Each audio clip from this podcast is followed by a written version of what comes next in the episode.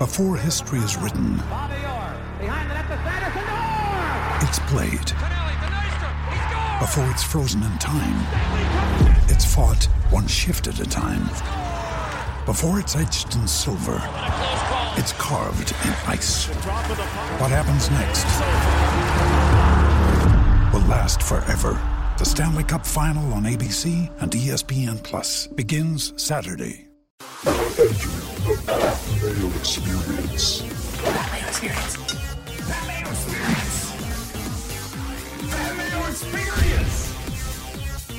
Experience. Welcome to the Pat Mayo Experience, the Players Championship DraftKings picks and preview. If you out there want to get into a draw for 100 DraftKings dollars, subscribe to the Pat Mayo Experience audio podcast. Leave a five star review, DraftKings handle, something you enjoy about this show, and boom, you're in that draw for 100 DK bucks. For the $20 DK draw, smash the thumbs up to the video.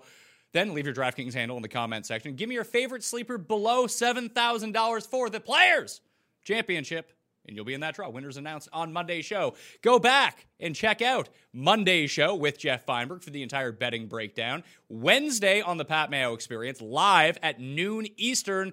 My final betting card, a weather update, update on all the news, and a live chat uh, interacting with everyone. Then Friday, we will be doing the Cut Sweat live sometime on Friday afternoon. I will tweet out that time, so follow me at the PME on Twitter, and you will know what time to come sweat along with us as our teams and bets just end up wet in the water and it's not going to be fun. That's what happens every year at the players. And when I bring in Roz and Rick, I mean, we're going to talk a little bit about that. But I also have one more giveaway for you out there. I'm releasing a bunch of stuff on Instagram as well. So follow me at the PME on Instagram. You see a golf or football or any sort of sports related content go up. Give that a quick heart. Leave your DraftKings handle in the comments and you will be in a draw for 20 DK dollars as well. And if we get over 3,000 audio reviews, I'm going to like double or quadruple those giveaways for the 100 bucks. So do the audio reviews, people. It's it's the lifeblood of the podcast business.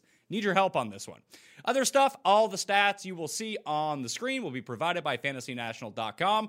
Also, all the stats, all the tools. You just really want to become a member at fantasynational.com. And if you use slash PME at the end of that, get yourself 20% off. In the Pat Mayo Experience DraftKings Listeners League, 4,000 spots this week, $15 to enter. No rake. It is filling up very quickly. You can find the link in the description of this video or podcast. Time to bring him in from Awesemo.com.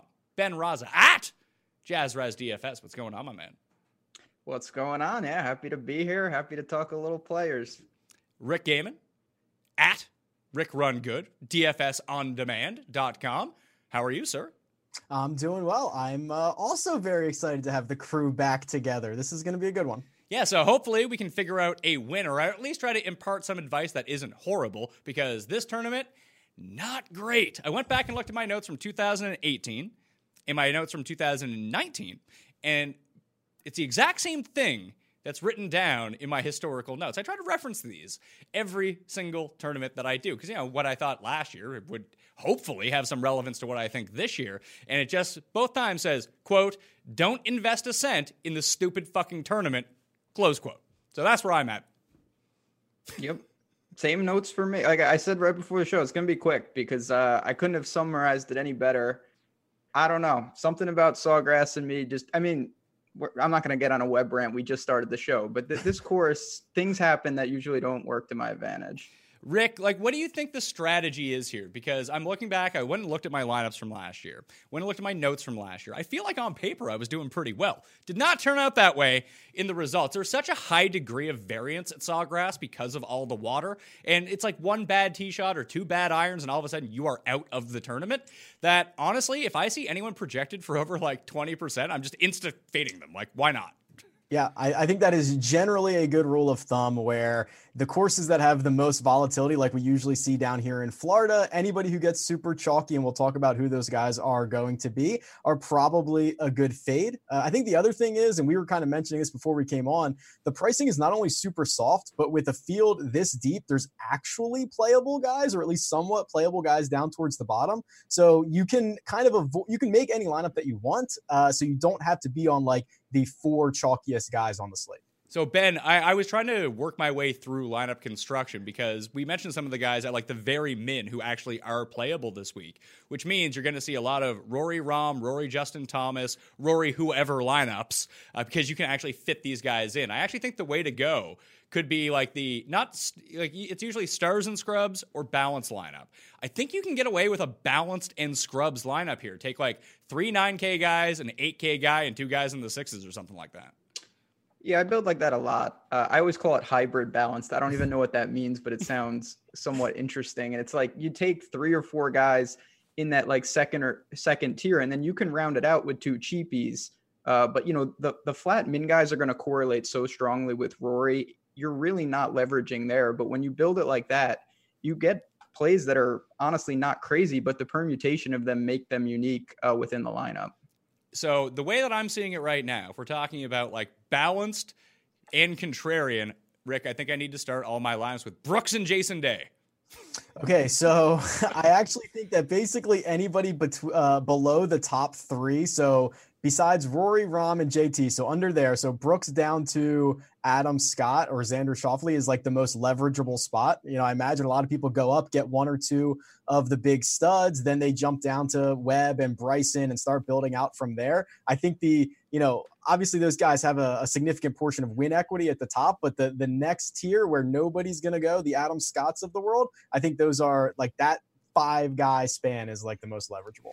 So, Ben, the way I see it shaking down is almost exactly what Ben said. Like, people are going to either go up to the big three and take two of them, or they're going to take one of them and pair them with one of the 9K guys. So, like, what I'm seeing right now is the three top guys. So, Rory and Rahm and Justin Thomas are all going to carry significant ownership. Rory, right now, at least when we're recording this, the most of everyone. And there's no real reason not to like Rory. He's playing great. He's the defending champion. I get it. Uh, I'm probably not going to have any of them because, you know, I like to light my money on fire, but this is the way that I'm going to approach it. So you either have two of these guys or one of these guys, and then Cantlay, Webb, or Bryson or Hideki seem to be the next popular in line. Yeah, I think that checks out. I mean, it usually popularity comes with logic. I mean, there's a reason that people are going to go to Rory's the defending champ. He's on fire. But to me, and listen, I'm going to have plenty of Rory. I think he's a great fit, of course. I think DJ is actually pretty sneaky. Um, we haven't seen him during during the Florida swing yet. At Mexico, I think people just expected him to win once again, and he actually played already, just couldn't putt.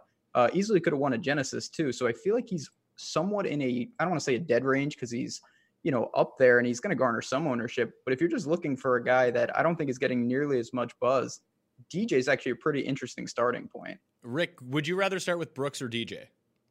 Oh, certainly DJ. I mean, I'm not seeing any signs of life from Brooks, and kind of all of his game is in a bad spot right now. He's he's lost strokes putting four in a row. I don't have another instance in my database where he's done that uh, and his off the tee and approach game is not picking him up at all. Uh, I, I, agree with Ben. I mean, DJ's played okay. The last time we saw him was the WGC Mexico. He lost like six strokes putting. It's the second worst putting performance he's had in like the last three or four years. Like I would much like I'm not super stoked to, to run out and grab either of them, but I would much rather play DJ over Brooks. So what would it take? What would you have need to see from Brooks, Rick? In order to change your mind because his final round at the API, he gained off the tee, he gained an approach, he gained around the greens, and he gained on the greens. So like it was a nice round.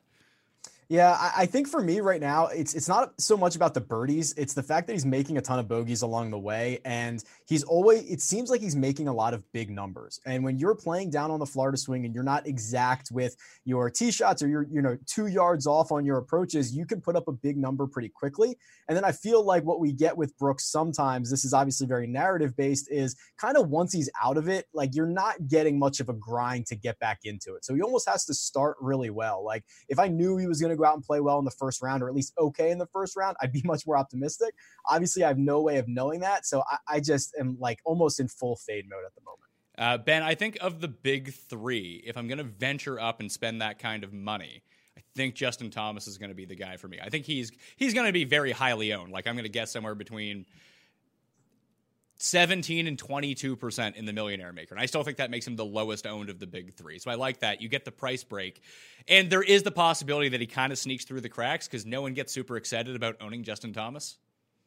No, he's going to be. I think you kind of just said it. He's going to be popular, but at the same time, he's going to be lower owned than guys like Rory and Rahm. Um, listen, he's an, a fantastic player. Just conceptually thinking about what I want to do this week, he probably gets squeezed because I, I like Rory.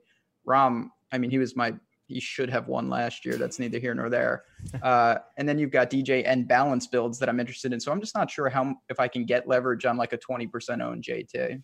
So I, am still toying around. I was toying around with the idea of betting Brooks at 40 to 1. And now I'm toying around with the idea early ownership projections have him coming in at 5% ownership because even if you just look at him, he's 40 to 1 on the betting card. That is DraftKings price way higher than all these guys that are like 20 to 1 and 25 to 1 and 30 to 1. Like he seems out of place, but if you're going to give me a shot, you don't need so much Brooks. Like if I build 20 lineups, I don't need to play 15 with Brooks. Like if you play Rory and you only play 20 lineups, you need to probably have at least 10 to 15 Rory lineups if you really want to smash with the rest of your combinations with the ownership that he's going to come in with. That with Brooks, well, four of 20, I, I think you're doing okay. Yeah, that's fair. I mean, the one thing I'll say real quick is that the pricing came out, you know, when they have these big tournaments, the pricing comes out early and Brooks, you know, if he would have played fantastic at API, no one would be saying this. But seeing what we saw again, now you look at 10 2 and it's just out of whack. Uh, Rick, the 9K level, which I talked about, if you want to start your balance builds, and like DJ's, you know, he's the even $10,000. So maybe it's him you could start with. But Cantlay Scott, Xander, Webb, Bryson, and Fleetwood. I like Cantlay by far the best of these guys. Uh, probably not uh, in a vacuum. Like I, I like Bryson the most, but I think that Cantlay is probably the optimal like game theory try to win a million bucks type of play here because he's coming back from the the deviated septum surgery. We just haven't seen him.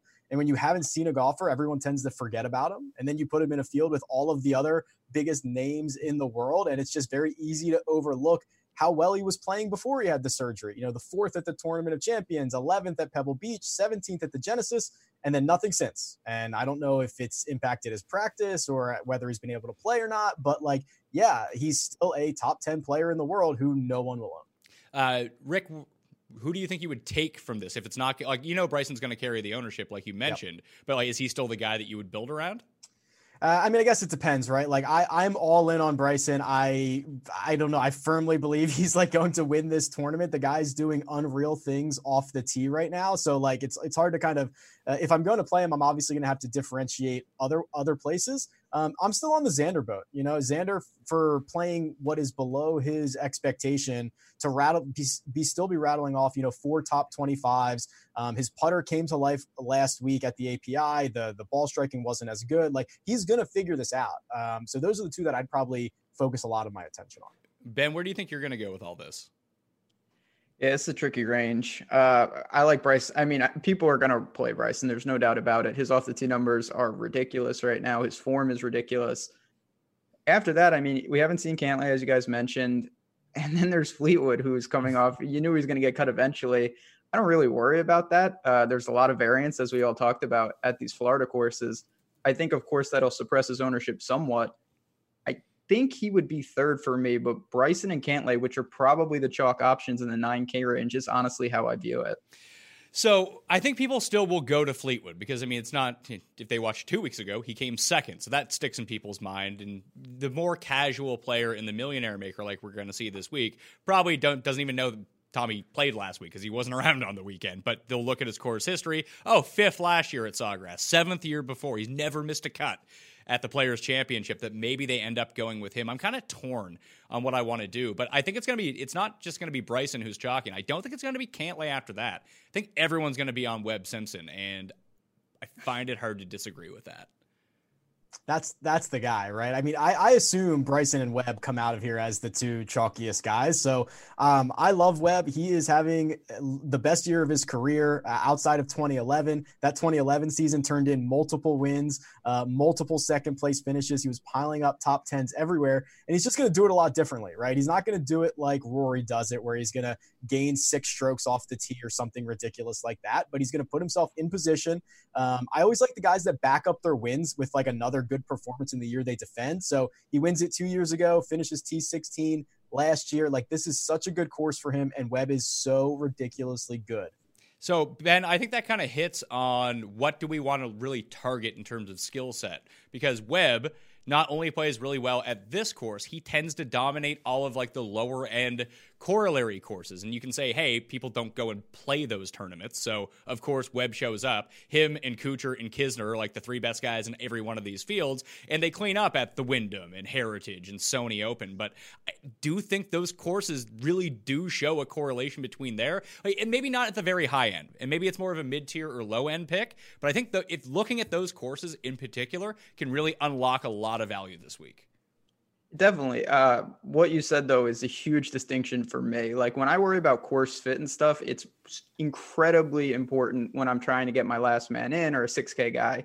These guys up here, I don't think there's really. I mean, yes, do they have preferences? Of course, but if any of them play well, uh, it's going to be lights out. Now Webb, I don't know what to do with him because, as Rick said, he does it differently. That's putting it mildly. Um, I don't know what it is, the voodoo magic. He was not good in Mexico for a change, but ever since it, and I can't listen. For a long time, I said that Webb was on a ridiculous putting streak. It's going to regress. He's obviously found some things with the putter that are sustainable. I don't think he's this good with the putter long term. Um, that remains to be seen. So it is what it is. There's no chance that I can get leverage on Webb. Uh, it's just not going to happen. And if that burns me, it burns me. But at this price, no chance that I'm overweight. So if that's the case, and we kind of agree that Bryson and Webb are going to be where people gravitate towards, I think that does open up a lot of ownership, maybe not necessarily free ownership on Cantlay, but instead of like 22%, like he normally is, he's like 12%, something like that. And Rick, you kind of hit on the key name. Adam Scott kills this course. He's won here.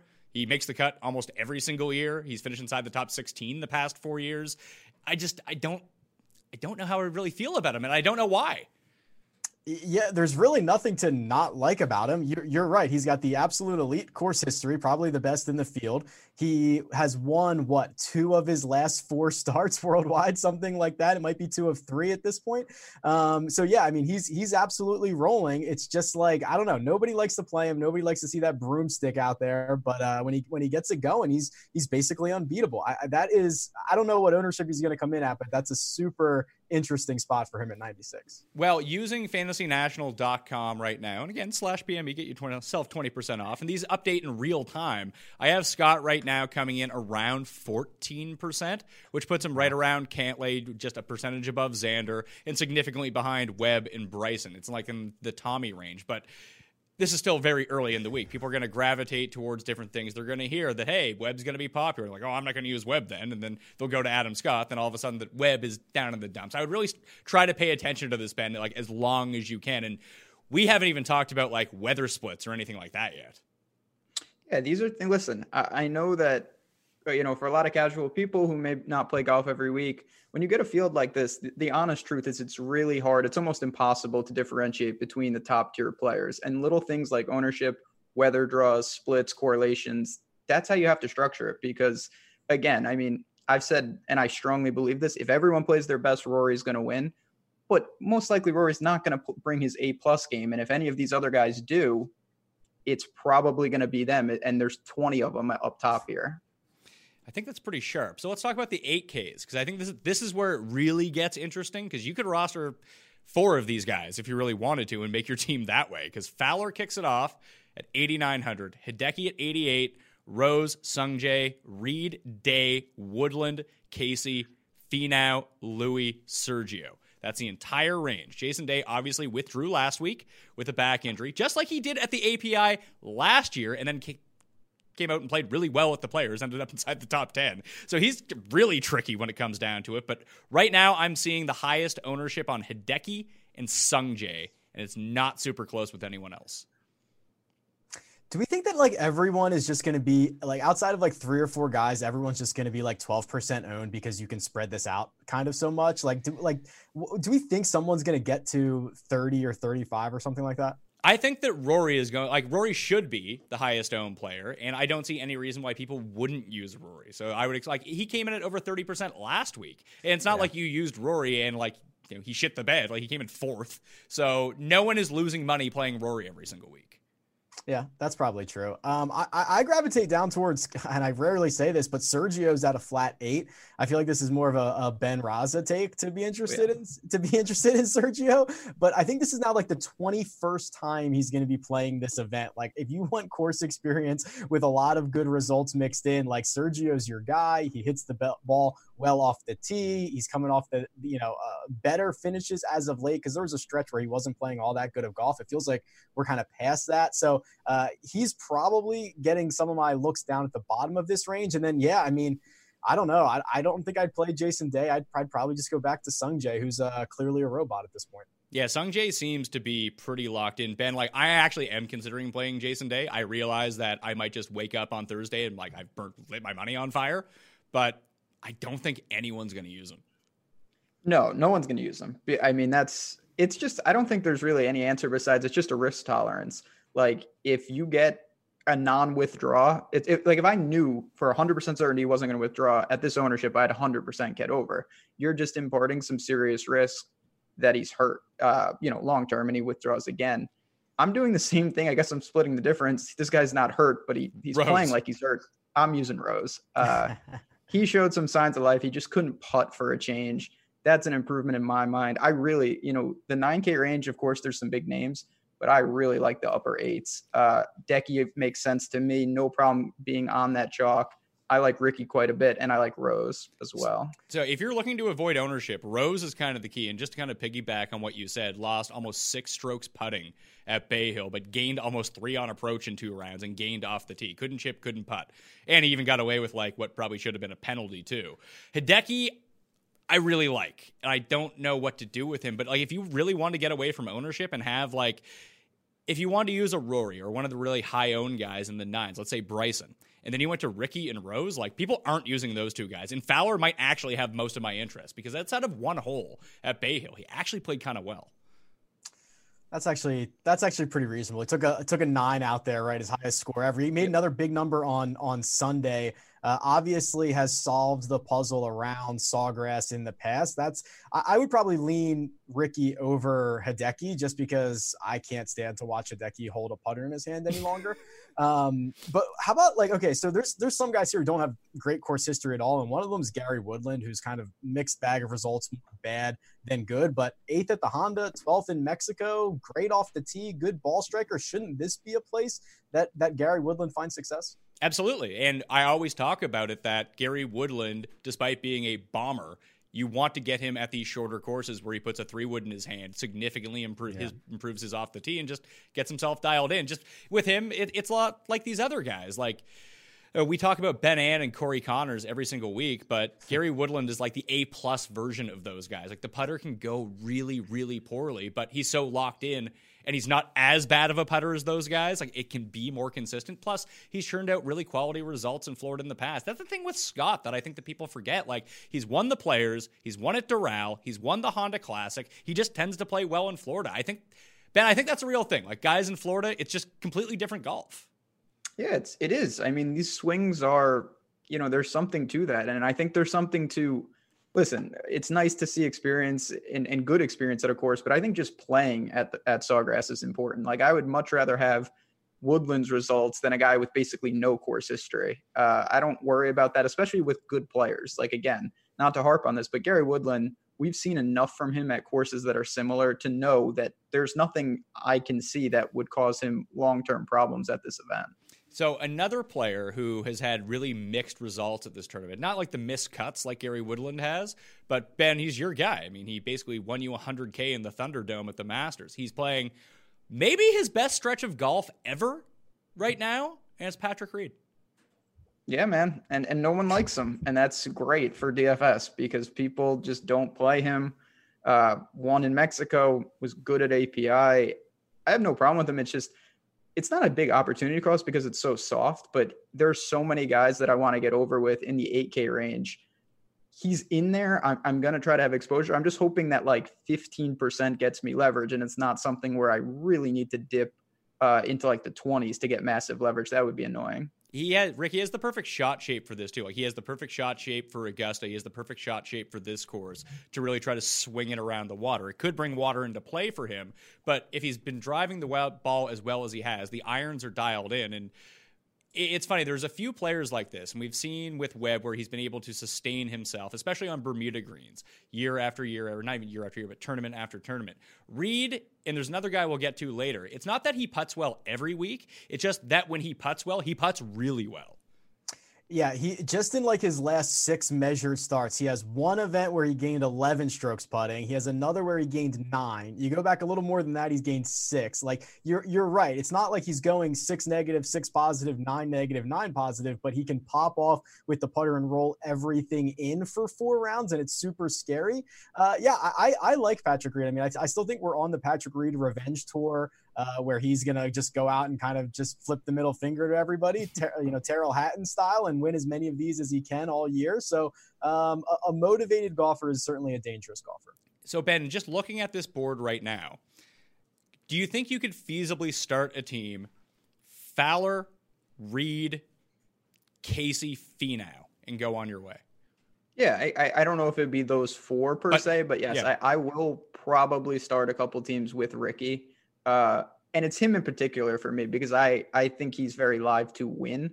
Um, I don't think I'd start teams with Decky, and it's not because I don't like him. I just wouldn't build like that in terms of my win equity on my teams. So as it pertains to Finau, Rick, I actually I actually bet him at sixty to one, and I never bet Tony Finau, and I was shocked. I was when the initial odds came out, he was like forty. I was like, eh, don't like that very much. Then the Monday odds come out, and all of a sudden he's sixty to one. I was like, yeah, that I can work with. I can get the each way on that. We'll be good here. Play pay a fifteen to one for a top six. That sounds like Tony's range perfectly, but he didn't play all that poorly last week. Like he gained 5.2 strokes on approach last week in two rounds. Lost five on the greens, and he lost two off the tee, but he's never lost off the tee at the players before. So I'm actually kind of confident like he'll get the driver back going. And it seems like there are parts of his games that are really clicking right now, but the overall results haven't been good. So I think people are finally, and I say this with a grain of salt because Finau tends to be one of the most popular players, especially in this kind of event, but I think that people are overlooking him just a little bit.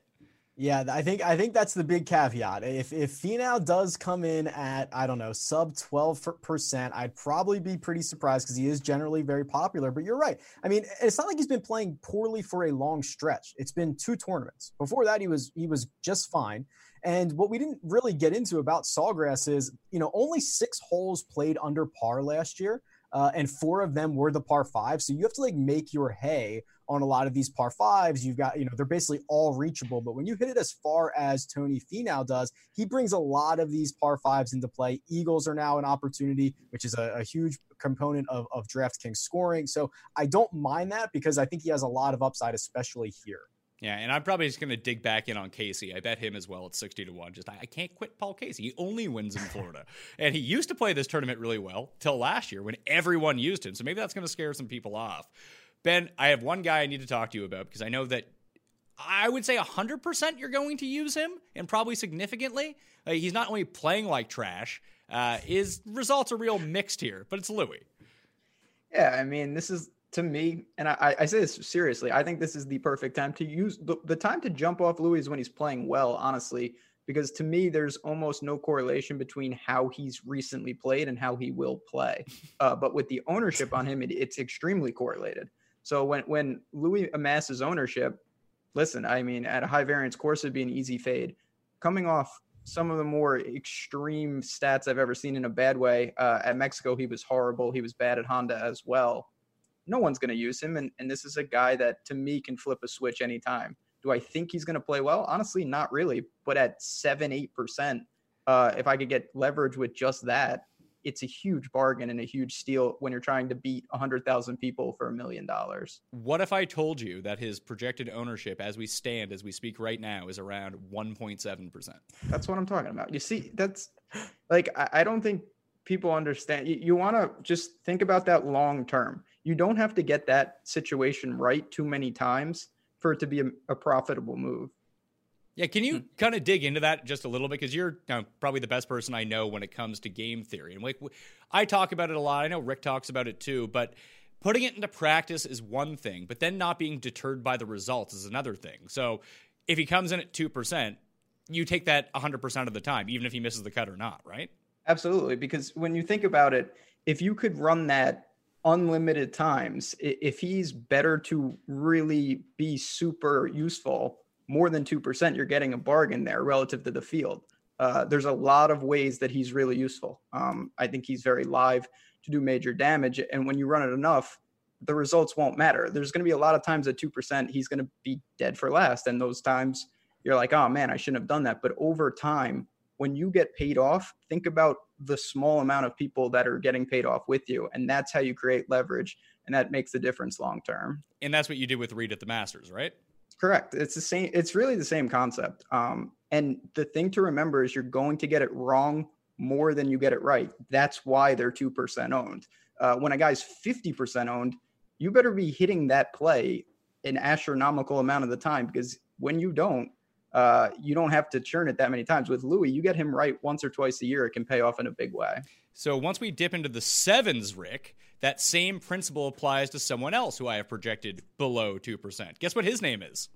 Oh, below two? Uh, I hope it is either Stenson or Benny An. It is Jordan Ben. Man, everyone's going to use Ben An. Everyone I uses don't know, him, man. Everyone uses like them every, every single week. We basically Ben An is heroin.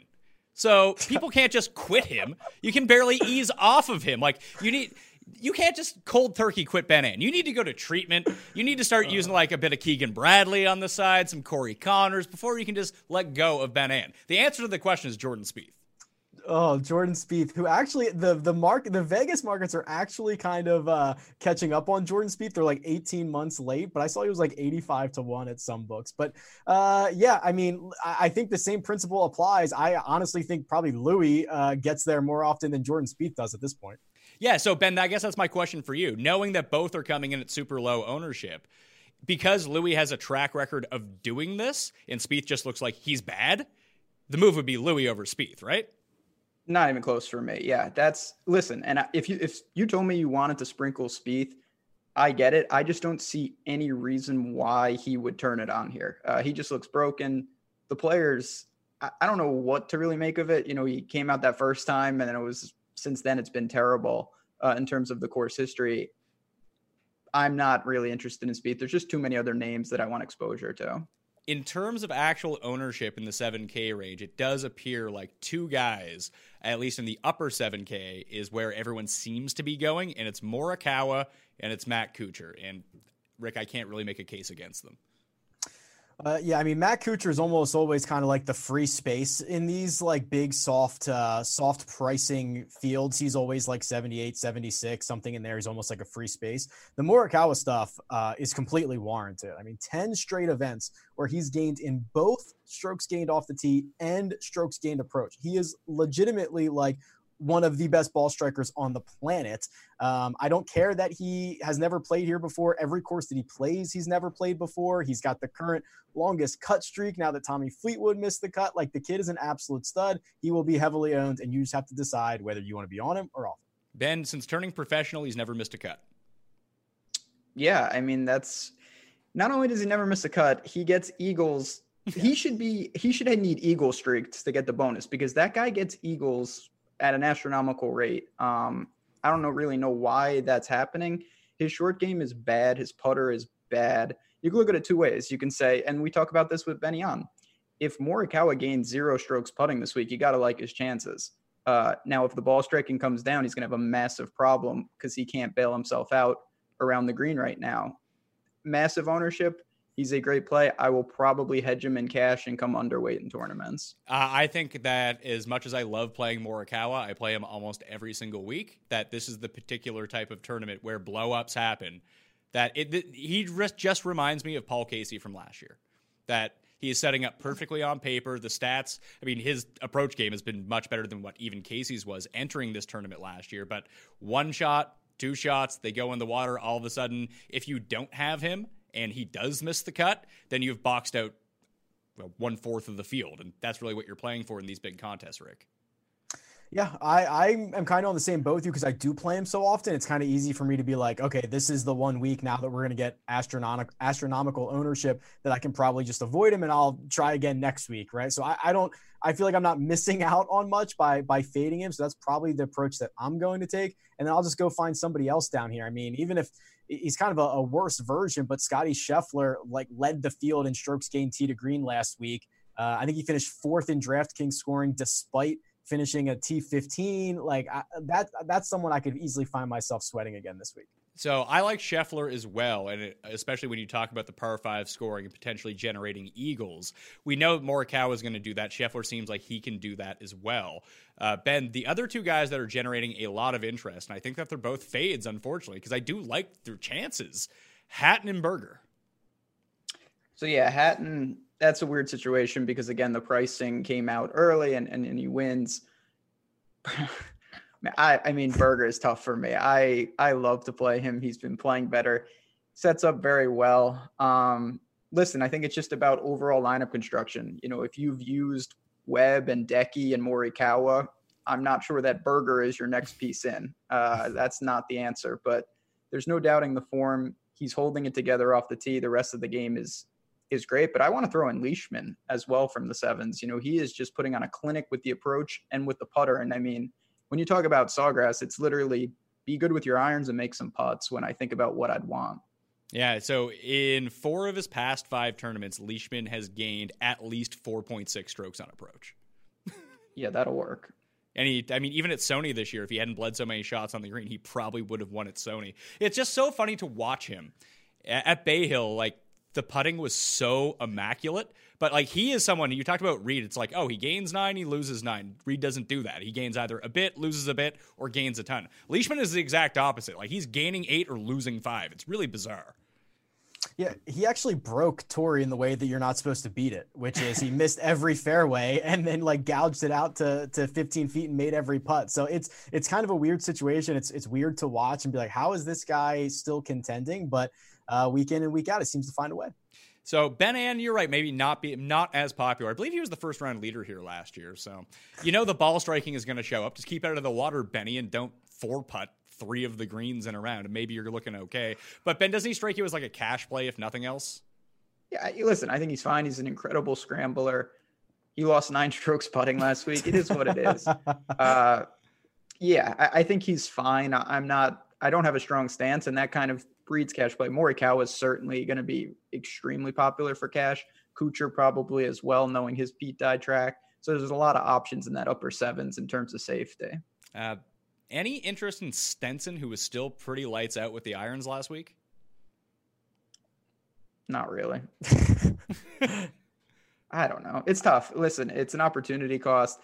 We haven't seen him much. He last week I, I didn't think was a red flag, but at the same time, I'm not sure exactly where he's he, he's almost a cash play too, which is crazy to say. There's a lot of them in this range. Well, Rick, the big thing with Stenson is that he keeps bleeding so many strokes off the tee that you can't yeah. really use him. But I mean, you need to hit driver at Bay Hill. You can't contend, really. I mean, he's done it in the past, but once you start having that wind, that, you know, if you put your trusty three wood in the bag, it's probably not going to work out too well with the conditions like we saw them last week. At Sawgrass, I think it's a different story.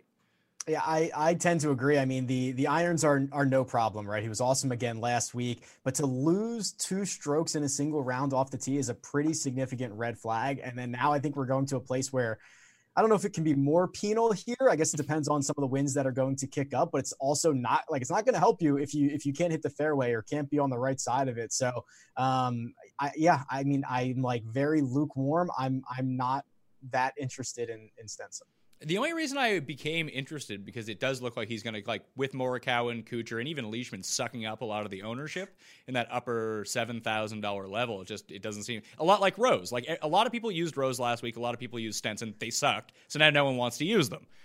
Now all of a sudden Stenson's coming in at like 6% ownership at a place where he's won before and on paper this does seem like a course where he could be really good.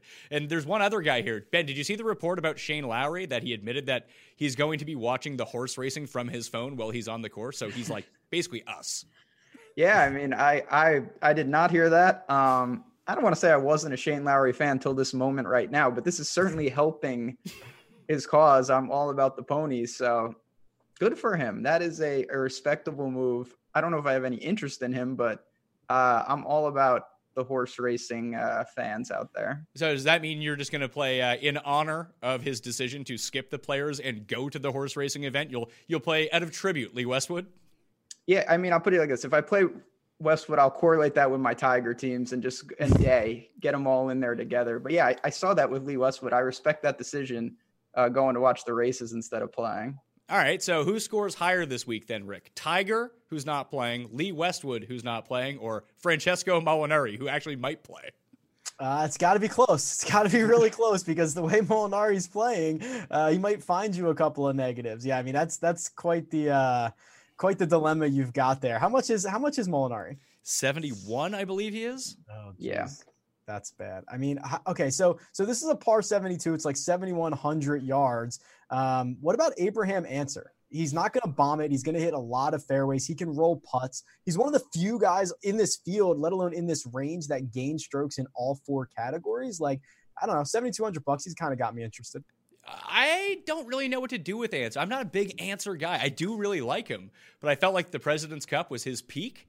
And then I've just been trying to avoid him ever since, but he's been playing pretty well, to tell you the truth. Like he keeps making every cut. And we talk about sort of like the corollaries. Like he played well at Sony. He played well with the OHL. He didn't play the RSM, which would have been nice. But you're right. He just keeps gaining off the tee almost every single week. He's not the best around the greens, but like the approaches have generally been pretty good. So I, I don't know. There's guys in this range down here that I like a little bit better but he's sort of on that like periphery of if I really load up and go heavy percentages with the guys up top, like I cut down the first 25 players to five players, and that's my core. And I almost start to take more of a scatter shot approach down in this level. He would be in there, but if I tighten up down low, then all of a sudden, then he might find himself on the outside looking in. What do you make of it, Ben?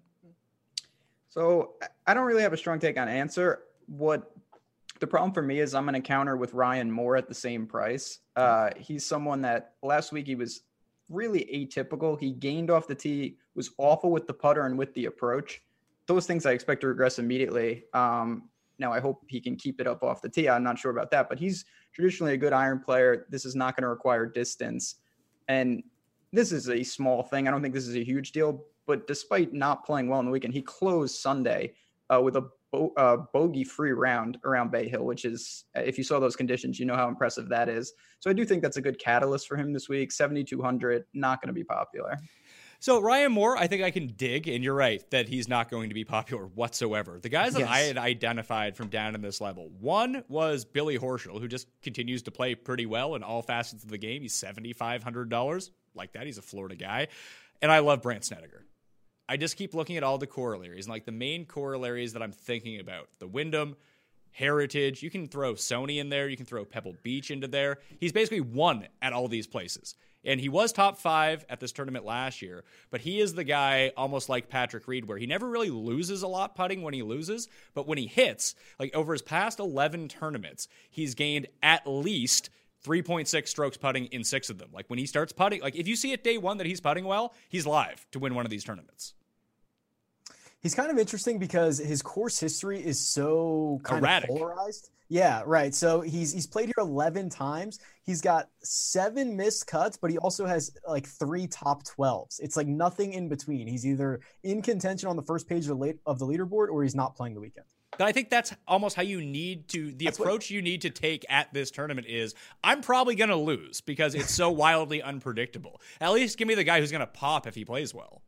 Yeah, I mean, you would prefer that he has at least you know top ten upside as as opposed to he's just going to finish you know T thirty eight every single year. I definitely agree with that. Uh, ben, any use for like the Bubbas, the Poulters, the Kisners, that type of player? So Poulter, uh, is, I'm just going to continue to play him. I really liked him at Honda. I thought he played better than he scored. I rolled that over to API, and literally the same thing happened. Um, if he can just hold it together off the tee, I think he sets up pretty well. Uh, just depends though. Like, you know, each lineup is unique. If I'm looking for a guy to win the tournament down here, Sneds would be the guy. You know, I think his win equity is always high because he can get crazy hot. If I'm looking for someone to make the cut, I probably go to a guy like Poulter, a guy like Ryan Moore. Uh, from the 72, 71, and $7,000 guys, the only one who really sticks out, and he's probably like the worst of all these players in terms of pure skill, but I'm thinking short course, Bermuda grass popped up a little bit last week. He was in contention until the wind got the best of him. But the Todd father is someone no one's going to use, Rick. And wouldn't this just be the cap to his year, his third win of the season? Oh man, yeah, he is probably the worst out of this group. Um, it, it is weird because he he can go on runs, and that's kind of what he did at a point where he I don't think he actually touched the lead. I think he got into second for like five seconds before he gave it gave it away. Then he got it back. It's like he was all over the place, and obviously, you know, Bay Hill was biting back last week. But yeah, that would be a heck of a capper on a year for uh, you know Brendon Todd already to have his third win in March. Ben, can I can I sell you on Brendon Todd? Probably not. Um, listen, it's just so hard because when you look at him, if you take a long term view, the data at the back end is bad, and you get a weird view. If you take a short term view, you're like, is this enough? Like, is this really the player uh, with the double wins? And I'm not sure. I'm sure it falls somewhere in between. I usually go for long term pedigree, and that's probably why you know, feel the burn, uh, RCB guys like that uh, ahead of him in, in my rankings. I'd say. Well, I looked at the early forecast, and it seems like Saturday could get really windy, but Thursday and Friday appear, at least right now, relatively normal. So if I knew that we were going to get conditions like last week, I would go back to Hatton. I would take Wiesberger. I'd play Matthew Fitzpatrick. I'd play RCB. But if conditions are going to be like pristine, Todd gets so fucking hot when he's on that like he could go out and fire a 61 at this course again i mean i mean for me i and this is why i preach this like i will build lineups where i think there's going to be a massive hurricane that randomly comes in and i'll have guys like fitzy correlated with the other guys where i hope the winning score is like seven under. Then i'll have guys who just want to flag hunt and maybe brendon todd will come in on those teams where it's just like this turns into the john deere somehow and let's just go low I mean, if it turns into the 37th major, the John Deere Classic, then mm. your Ryan Moore pick is definitely coming through. That's what I'm. See, it's all coming together. it's the long con over here. Uh, Rick, the 6K range. If you wanted to get into the draw for 20 DK bucks, for which you are ineligible, by smashing the like button, leaving your DraftKings handle in the comment section, and giving giving me your favorite of these guys down here. Who you got? Wait, I've been I've been smashing the like button all these years, and I'm not eligible for the draws. That's pretty messed up, Pat. I, I uh, go and I go and like all your videos on the Rick Run Good YouTube channel, and I don't get in the giveaways. Much appreciated. You're right. You are also ineligible. Um, I think. I mean, I know where the ownership's going, and it's for good reason. I think uh, Max Homa and Joel Dahmen are going to suck it all up, and and I was probably more impressed with Homa because he had that four tournament stretch uh, earlier in the year where it was back to back to back to back weeks, and he was just piling up top 15 finishes. And I was like, is is he any good, or is he just riding a heater? And then he took a couple of weeks off from the Genesis to last week at the API, and he comes back and he has another top 25, which I think to me proves that he is just a little bit better maybe than I anticipated because I was just kind of saying he's, you know, like like Tom Hoge gets hot for three weeks in a row, or Mark Hubbard gets hot for for three or four weeks in a row, and then they fall off the face of the earth. I'm, trying to figure out what Homa is, and I think he's better than that. I think he is a solid player. Yeah, so Ben, Rick identified the two guys that everyone's going for. Homa and Dahmen. Like people are legit I mean, and they've both been awesome. Like Dahmen has been especially good and he hits every fairway, which really helps at a tournament like this, and played really well at the players in his debut last year, too. Back to back top tens. He's looking pretty good, but in the 6K range, if these are the guys that beat me, then they beat me. I'm good with just not playing either of them and taking the other random guys in the $6,000 range if I want to build that way. I'm I'm more with that than not. I, I liked it. Dahmen is fine. Um, I'm not sure I'll get to to Max Homa, even though he somehow weaseled through that cut. No respect. Uh, really wanted that to be Maverick, but that's neither here nor there. There's guys. I mean, the weird thing is most of the guys that I really like are actually sub 6,500. So that's a unique building point. Um, in the upper sixes, I mean, Gooch. listen, I'm, yeah, go, well, yeah, him, Russell Knox is right there. Uh, who may or may not be broken. And then I know this doesn't qualify for your giveaway, and I'm sure I'm ineligible but Aaron Wise flat oh seven. God, man. Um, don't. Aaron Wise showed some life at Honda. Uh, did he? Yeah. Did no, he, make, he did. did. Did he make the cut? He made the cut, and that is life. Um, he's alive and well. Gained 4.5 on the approach, gained a little with the putting. Maybe the change to Bermuda can help. Long term pedigree, like I said, this is a guy who made the cut in all four majors last year. I know that form seems, where has that been? Uh, the only sign of life was at Bermuda, which I honestly don't even know what that tournament is. I'm gonna play him, and he will possibly be under one percent owned. So another deep flyer at flat seven. Yeah, 35th, the Honda gained four and a half strokes on approach. So the other Yep. guys I was looking at, I was surprised that Andrew Landry rated out really well for me, and he already has the win this year uh, on Bermuda, even though it was in California at the American Express, and he's made the cut in both of his turns here. Rick, what do you make of KH Lee?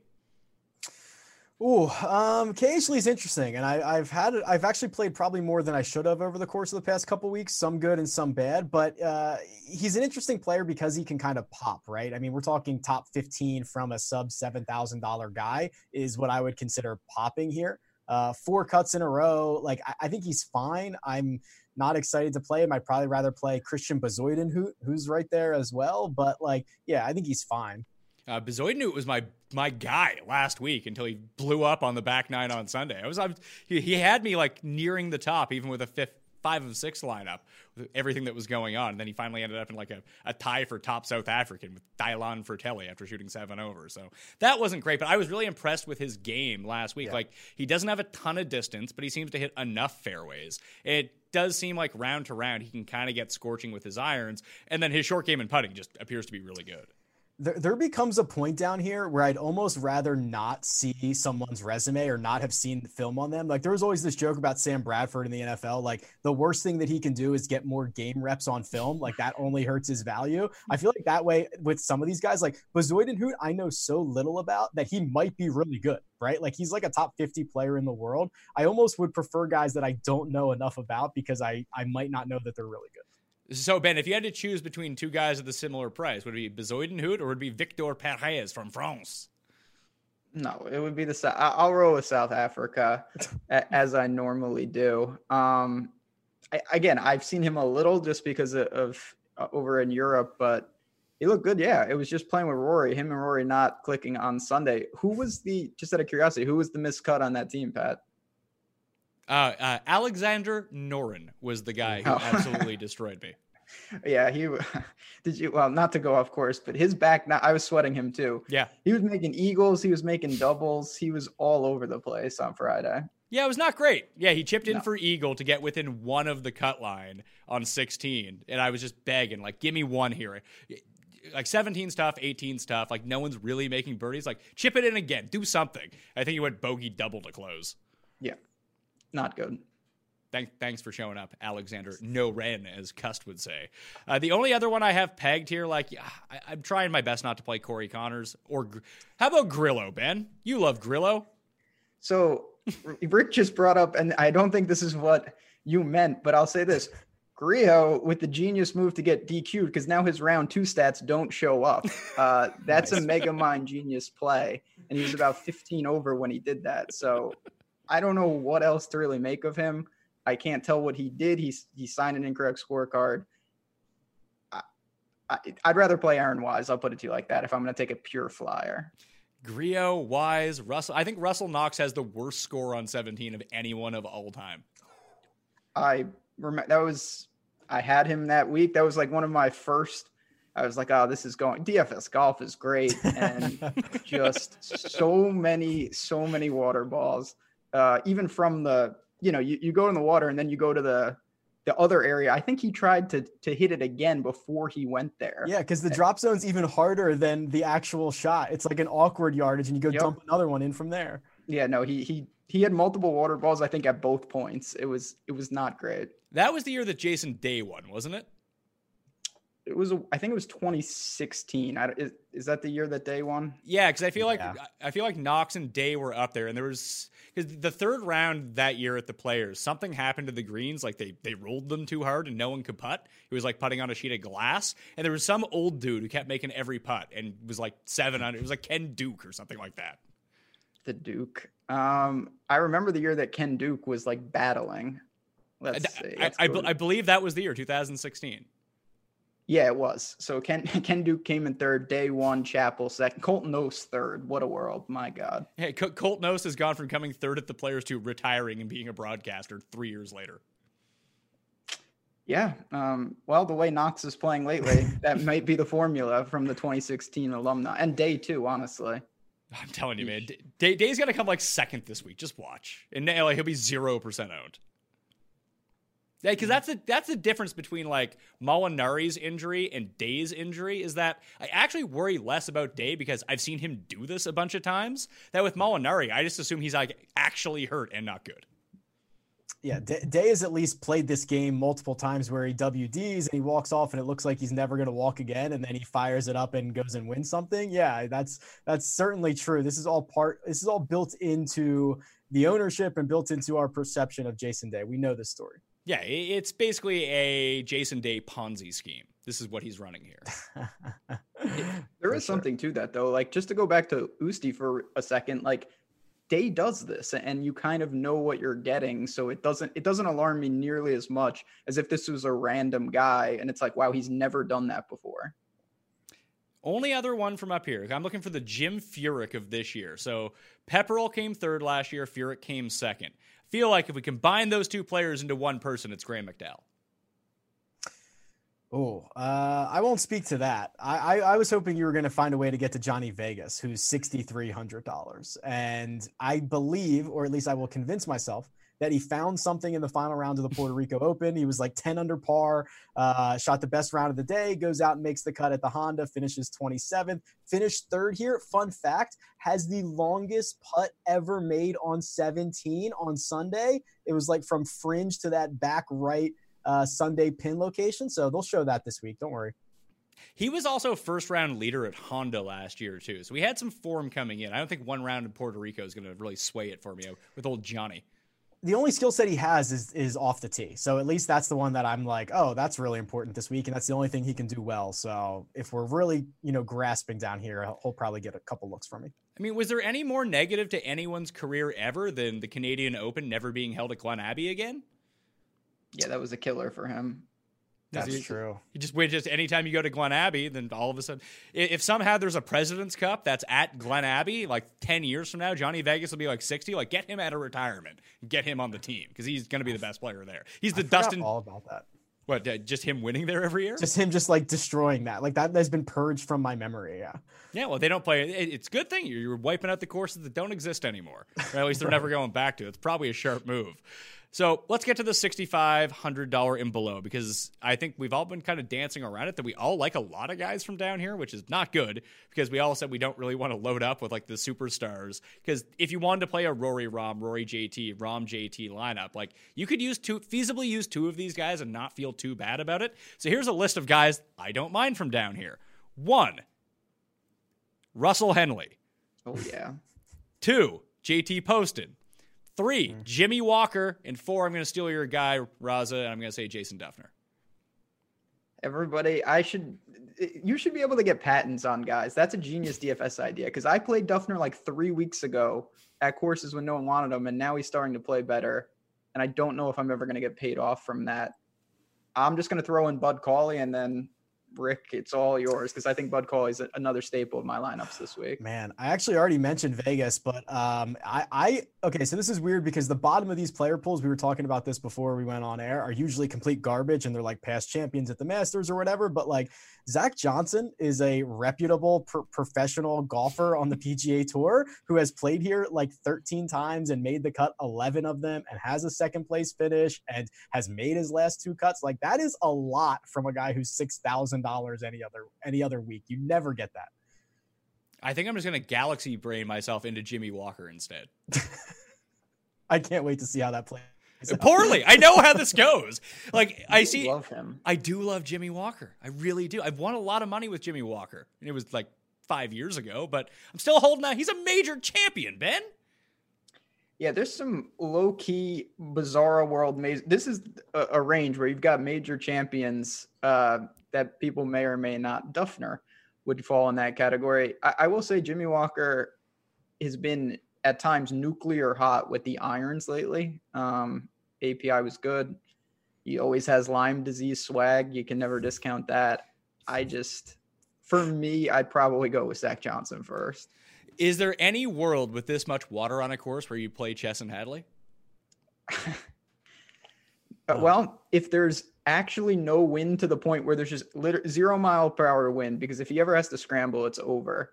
And he can get hot, but no, that's not on my priority list this week.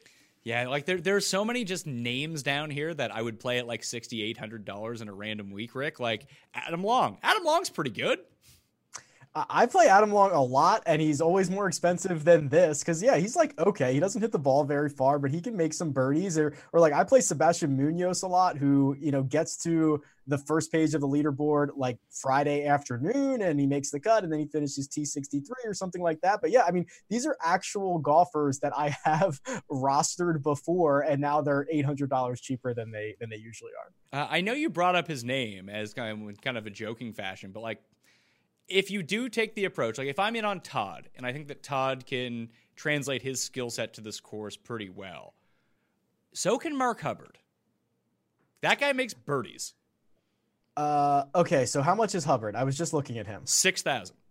Okay, even 6,000. Um, I don't know if it is still the case, but Mark Hubbard at one point, like four weeks ago, was the most valuable DraftKings golfer in like the last uh, 18 months because is is he's always outperforming his salary. So I don't know if that's still the case.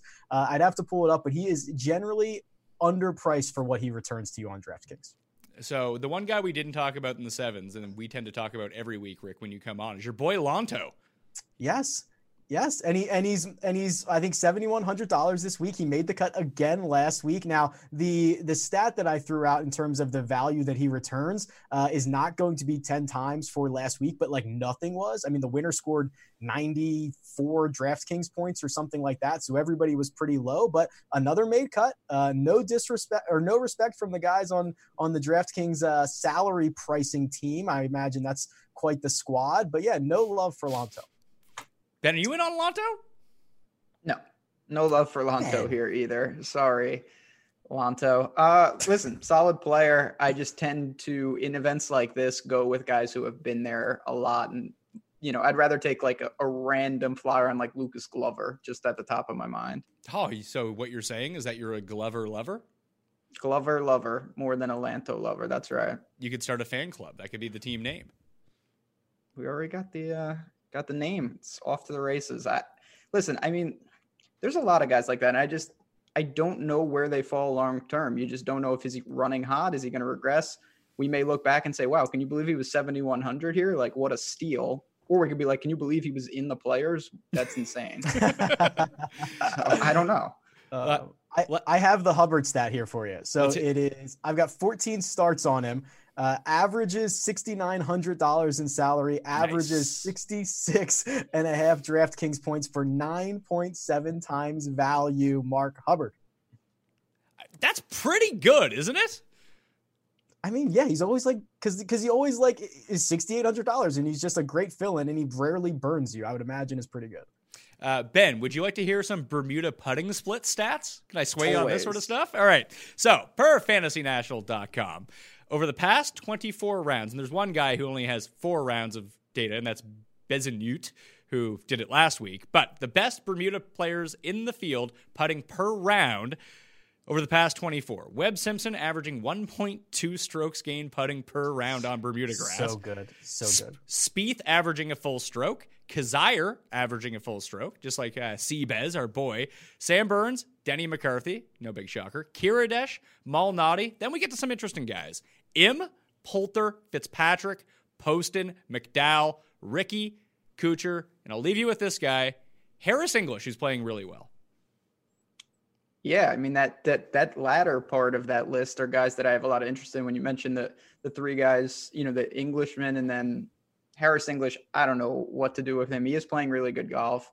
It's just the salary.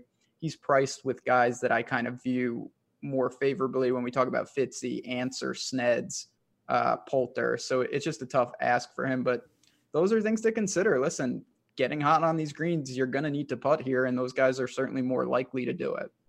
Rick, can I interest you in some Pete Dye numbers? sure, hit me with them.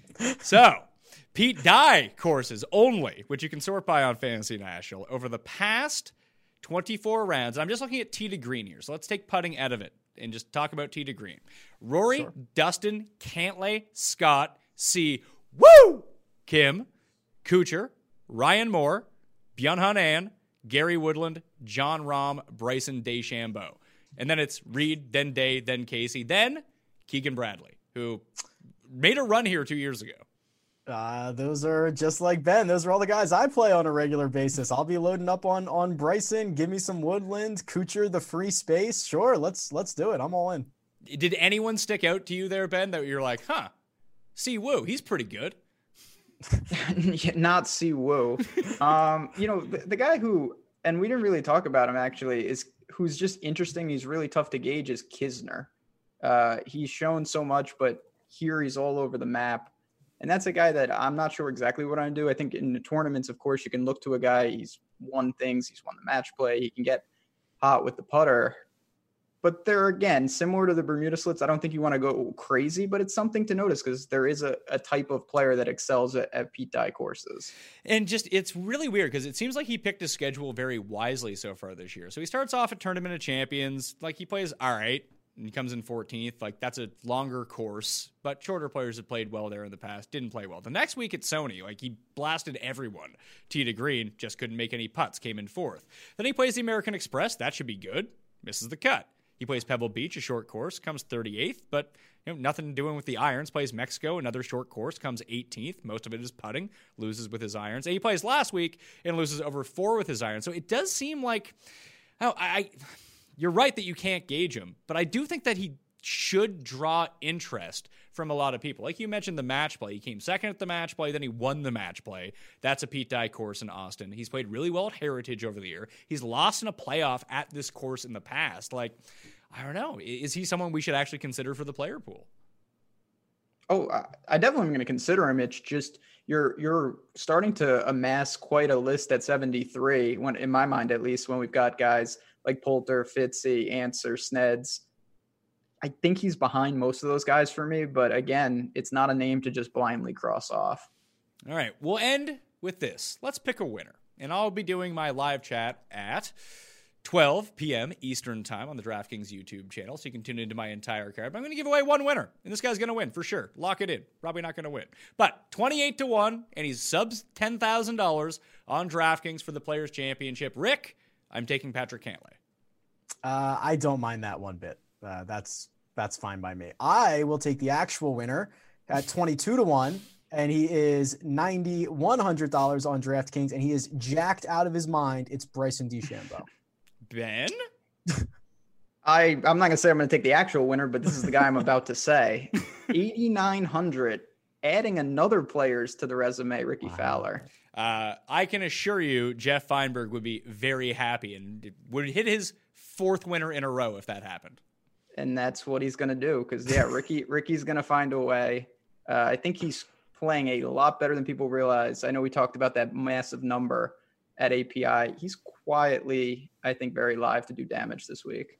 All right, Rick, you already have videos released for the Players Championship. What have you already put out? Where can they find it? When you got coming up? I do. First of all, how much would I pay for pricing to come out on the Saturday before? it would be a massive amount. Um, but yeah, so Rick Run Good YouTube channel, DFSOnDemand.com. My Twitter is at Rick Run Good. We'll have videos. We'll have videos. It's just me. Uh, Monday, Tuesday, Wednesday, and then we'll see what happens after that. Ben, you're over at awesemo.com. Where can everyone find your videos and write ups? Yeah, we did a first look today. Uh, we can go to the awesemo.com homepage, go to YouTube, our Awesemo YouTube, see all the videos of shows, and obviously my Twitter, JazzRazDFS. We'll have them posted. So plenty of content there, projections, ownership, gearing up for what is the uh, the fifth major on tap here. Since there's this like British horse racing thing, you think you're gonna get some action in on that?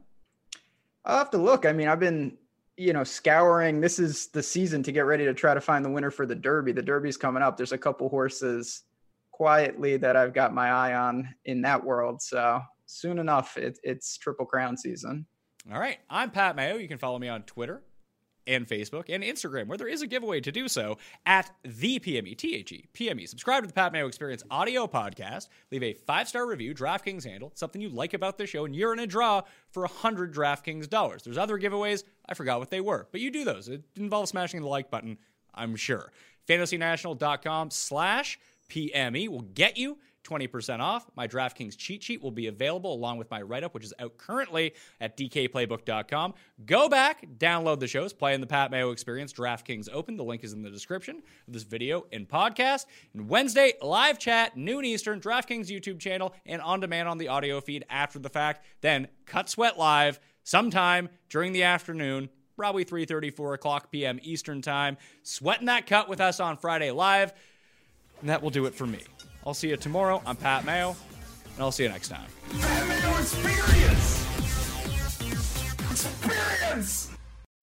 When you need mealtime inspiration, it's worth shopping Kroger, where you'll find over 30,000 mouthwatering choices that excite your inner foodie. And no matter what tasty choice you make, you'll enjoy our everyday low prices, plus extra ways to save, like digital coupons worth over $600 each week. You can also save up to $1 off per gallon at the pump with fuel points. More savings and more inspiring flavors make shopping Kroger worth it every time. Kroger, fresh for everyone. Fuel restrictions apply.